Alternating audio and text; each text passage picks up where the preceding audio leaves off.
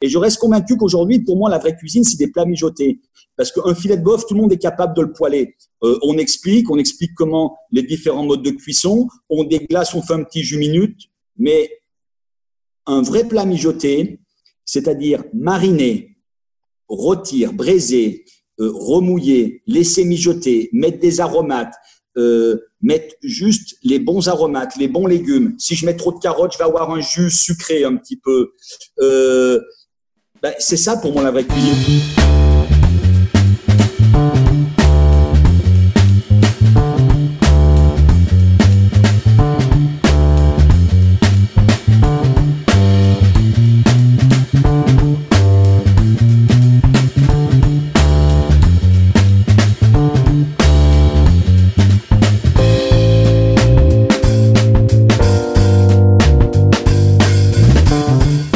Collaboration, cette élaboration de plats avec un, avec un mets euh, et, un vin, c'est le, le, plat qui décide, c'est le vin qui décide. Ça se passe comment en général?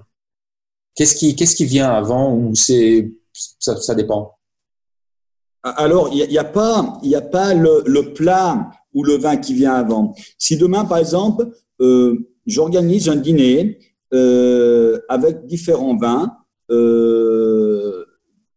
d'un même producteur. Par exemple, on va faire un, dîner euh, mai vin avec Kefraya. C'est super important que je goûte les vins avec le, le viticulteur pour m'inspirer et comprendre qu'est-ce qui va pouvoir aller avec ce vin.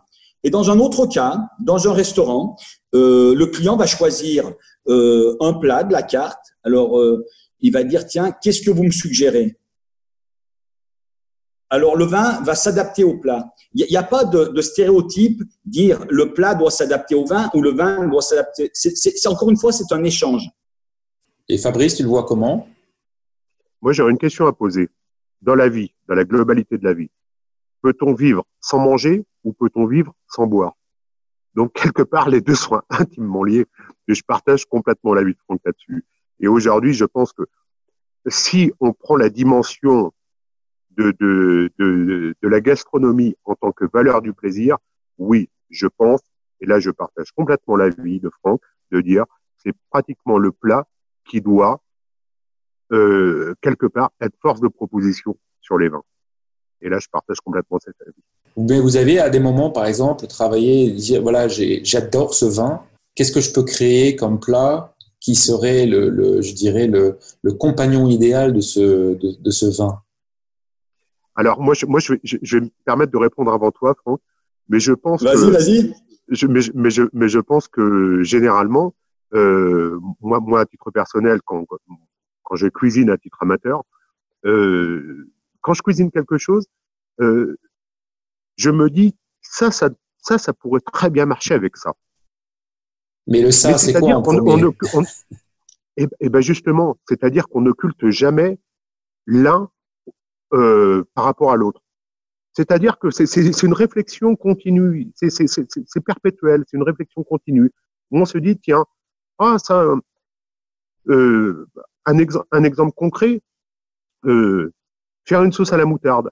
Faire une sauce à la moutarde, on a tout de suite envie peut-être de rajouter, de rajouter du vin blanc. Donc on va se dire informellement, oh j'ai envie, j'ai envie de de, de de, de, faire un wine pairing avec un vin blanc. Je, je sais pas, Franck. Moi, je te dis, moi, c'est un On ne peut pas dissocier les deux. C'est, c'est même, euh, c'est même, je dirais, c'est même fondamental. C'est même fondamental. Euh, si je fais par exemple un lapin à la moutarde, c'est vrai qu'au départ, départ de la sauce, c'est une bonne réduction d'échalotes, du vin blanc qu'on réduit à sec, et après on fait un mouillage. Et donc automatiquement, lapin à la moutarde, on ira plutôt l'associer avec un vin blanc plutôt que mettre un vin rouge, puissant, tannique. Oui, c'est il y, a, un lien, il y a c'est les mêmes fondations. Si je fais un bœuf bourguignon, si je fais un navarin d'agneau, automatiquement, je ne vais pas privilégier un vin, un vin blanc. Je privilégierai un vin rouge. Et basé sur mes émotions gustatives, sur ce que j'ai envie de, de, ressentir en moi, je choisirai le vin, plus ou moins tannique, suivant aussi les goûts des uns et des autres. Voilà, on va donner alors, on va, on va pour nos, auditeurs et nos, spectateurs, on va leur donner un exemple d'un plat euh, que tu aurais choisi, Franck, donc, et avec le vin qui irait avec. Qu'est-ce que tu, qu'est-ce que tu proposerais? On, mettra la, recette euh, après, euh, comme ça les gens pourront, pourront faire ça à la maison. Et bon, avec un, vin, un vin de, de Kefraya, qu'est-ce que tu proposerais comme, comme accord plat vin, mais vin?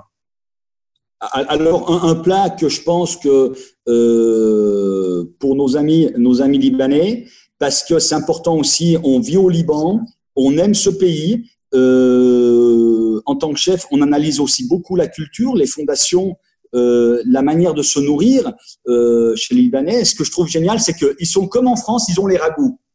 Ils, ils ont les ragoûts et ça, c'est, je trouve vraiment ce lien avec la culture française que nous aussi, on a grandi avec les ragoûts, avec les plats mijotés.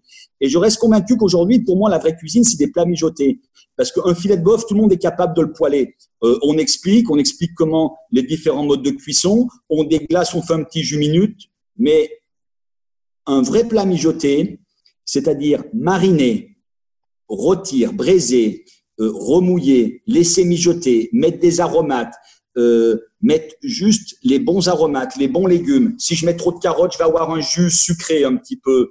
Euh, ben, c'est ça pour moi la vraie cuisine. Donc un plat facile à réaliser, ça serait un, vrai bœuf bourguignon, un vrai bœuf bourguignon que tout le monde est capable de faire et qui irait très bien dans la culture libanaise. Euh, on retrouve ces plats mijotés sur un, un peu dans le concept ragoût, qui irait très bien, mais justement avec un vin rouge, avec les exceptions, le, le Carmaner de Kefraya, ou avec un bon verre de Comte de Haine. On a d'un côté un plat puissant et d'un côté un vin puissant. Donc c'est génial, l'équilibre est là. Parfait, parfait. Euh... Si, j'ai pas envie de cuisiner, si j'ai pas envie de cuisiner, euh, le, le, côté le plus simple, et pour moi, c'est mon meilleur euh, repas quand je suis en, en famille, c'est un beau, un beau plateau de fromage avec un verre de Comte ou un verre de, de. C'est mon plus beau repas. Tome de Savoie, des produits au lait cru, des produits qui ont une, euh, authenticité, euh, euh, même un très bon camembert au lait cru qui est à point, qui dégage des arômes, un Saint-Félicien, un Saint-Marcelin. Alors encore une fois, on parle de bons produits. On parle de bons produits. J'ai l'impression que le, le, comte de M et le Carmener, tu as fait quelque chose, Fabrice, de spécial dans ces vins pour que, pour que, pour que Franck soit aussi, euh, soit aussi accro à ces deux vins-là? Absolument. J'ai fait quelque chose de très, très spécial. C'est d'en avoir fait le moins possible. voilà, non, non, mais, non, mais c'est exactement la réalité des choses. Mais par contre, tu vois, Franck, là, tu parlais tout à l'heure des ragoûts. Et ça, euh, euh, ce, ce, ce, côté culturel des ragoûts est très très important à souligner parce que figure-toi que euh, il y a quelques semaines, j'étais en train de, lire, de, de, de lire justement euh, sur les habitudes culinaires euh, au XIIIe et XIVe siècle en France. Il faut savoir qu'ils avaient quelque chose qui était important, qu'ils appelaient les chaudrées. Et les chaudrées, à la base, euh, étaient là justement pour pouvoir tirer les sucs, les sucs de tous les ingrédients qui étaient là, mais aussi le fait de pouvoir porter à ébullition les choses permettait de désinfecter l'eau, de désinfecter tout ce qu'il y avait. Donc, c'était quelque part une, certaine forme de stérilisation parce que l'eau rendait beaucoup plus malade les gens que le vin. Et d'ailleurs, tu sais, quand, quand, euh, quand il y a eu les grandes découvertes, euh, euh l'Amérique, euh, Christophe Colomb et compagnie, même Lafayette, quand il est parti euh, combattre euh, aux côtés, euh, aux côtés de, de l'Amérique, euh, figure-toi que l'eau ne pouvait pas se transporter. Donc, il transportait toujours des vins, parce que l'eau pouvait apporter la dysenterie. Donc, tout la symbolique que tu as derrière. et c'est ça du vin et pas de l'eau, mais en modération. En modération. Oui, au, au, alors, faut savoir qu'aujourd'hui, aujourd'hui, l'eau, l'eau, l'eau est, est, quand même beaucoup plus, euh, rend moins malade de gens euh, que ce qu'elle faisait dans, euh, au XIIIe ou au XIVe siècle. Voilà. Quand même. Voilà, faut pas, pas l'oublier même au XVe. Voilà. Puisque quand je parle de, on va dire un vieux proverbe français. on va dire un vieux proverbe français, buvez du vin, l'eau, elle fait rouiller. Elle fait rouiller l'homme. voilà. voilà. Voilà. mais, tout ça, mais tout, pardon. Oui, vas-y, vas-y, vas-y.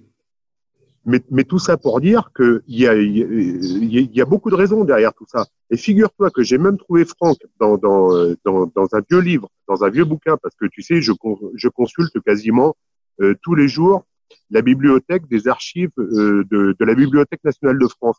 Et tu trouves beaucoup, beaucoup de vieux, de vieux écrits par rapport à ça. Et figure-toi que la nourriture, à l'époque, était quasiment plus importante que la médecine, parce que quand les gens étaient malades, le premier ouvrage qu'ils consultaient était le livre de cuisine. Et les sages, ce qu'on appelait les sages, entre guillemets, avaient toujours un livre de cuisine parce que ils estimaient que si les gens étaient malades, c'est parce que ils avaient mal nourri d'une part le corps et d'autre part l'esprit. Ben oui, ils ont bien raison. c'est Antonin Carême qui a gardé cette philosophie, qui a dit euh, Dis-moi ce que tu manges, je te dirai qui tu es. Ah, exactement. Mais, ça, hein. voilà, ça, veut tout dire. Ça veut tout dire. Alors pour, euh, pour, pour, pour clôturer cette, euh, cette, cette interview, cette discussion entre nous, un, dernier mot, Fabrice, et après on, on, donnera le mot de la fin à chef Franck Page. Donc Fabrice, Fabrice Liberto, vigneron, le mot de la fin. Oui, oui si, si, si je devais dire un dernier mot, je, je vais le dire concrètement ce dernier mot, j'espère qu'il ne sera jamais le vôtre. Ok. Chef Franck Page, votre dernier bah, mot, euh, dernière pensée pour clôturer. Le, dernier mot que je pourrais dire, moi, c'est euh, apprenez à manger mieux et boire mieux, mais il vaut mieux manger moins et boire moins, mais manger bien et buvez mieux. Ce qui veut dire, euh, faites-vous plaisir. Euh, je sais bien qu'aujourd'hui, on vit dans un monde de mondialisation où tout s'est démocratisé, mais euh, rapprenons à se faire plaisir moins souvent, mais mieux. Bien, merci beaucoup à vous deux pour ce moment qu'on vient de passer ensemble. Eh bien, merci, à toi, Antoine. Merci à toi, François. Merci, Antoine et à, et à, bientôt euh, autour d'un bon plat et d'un bon vin. Voilà. À très bientôt. Au revoir. Bye bye à tous. Ciao. Merci, merci, merci encore.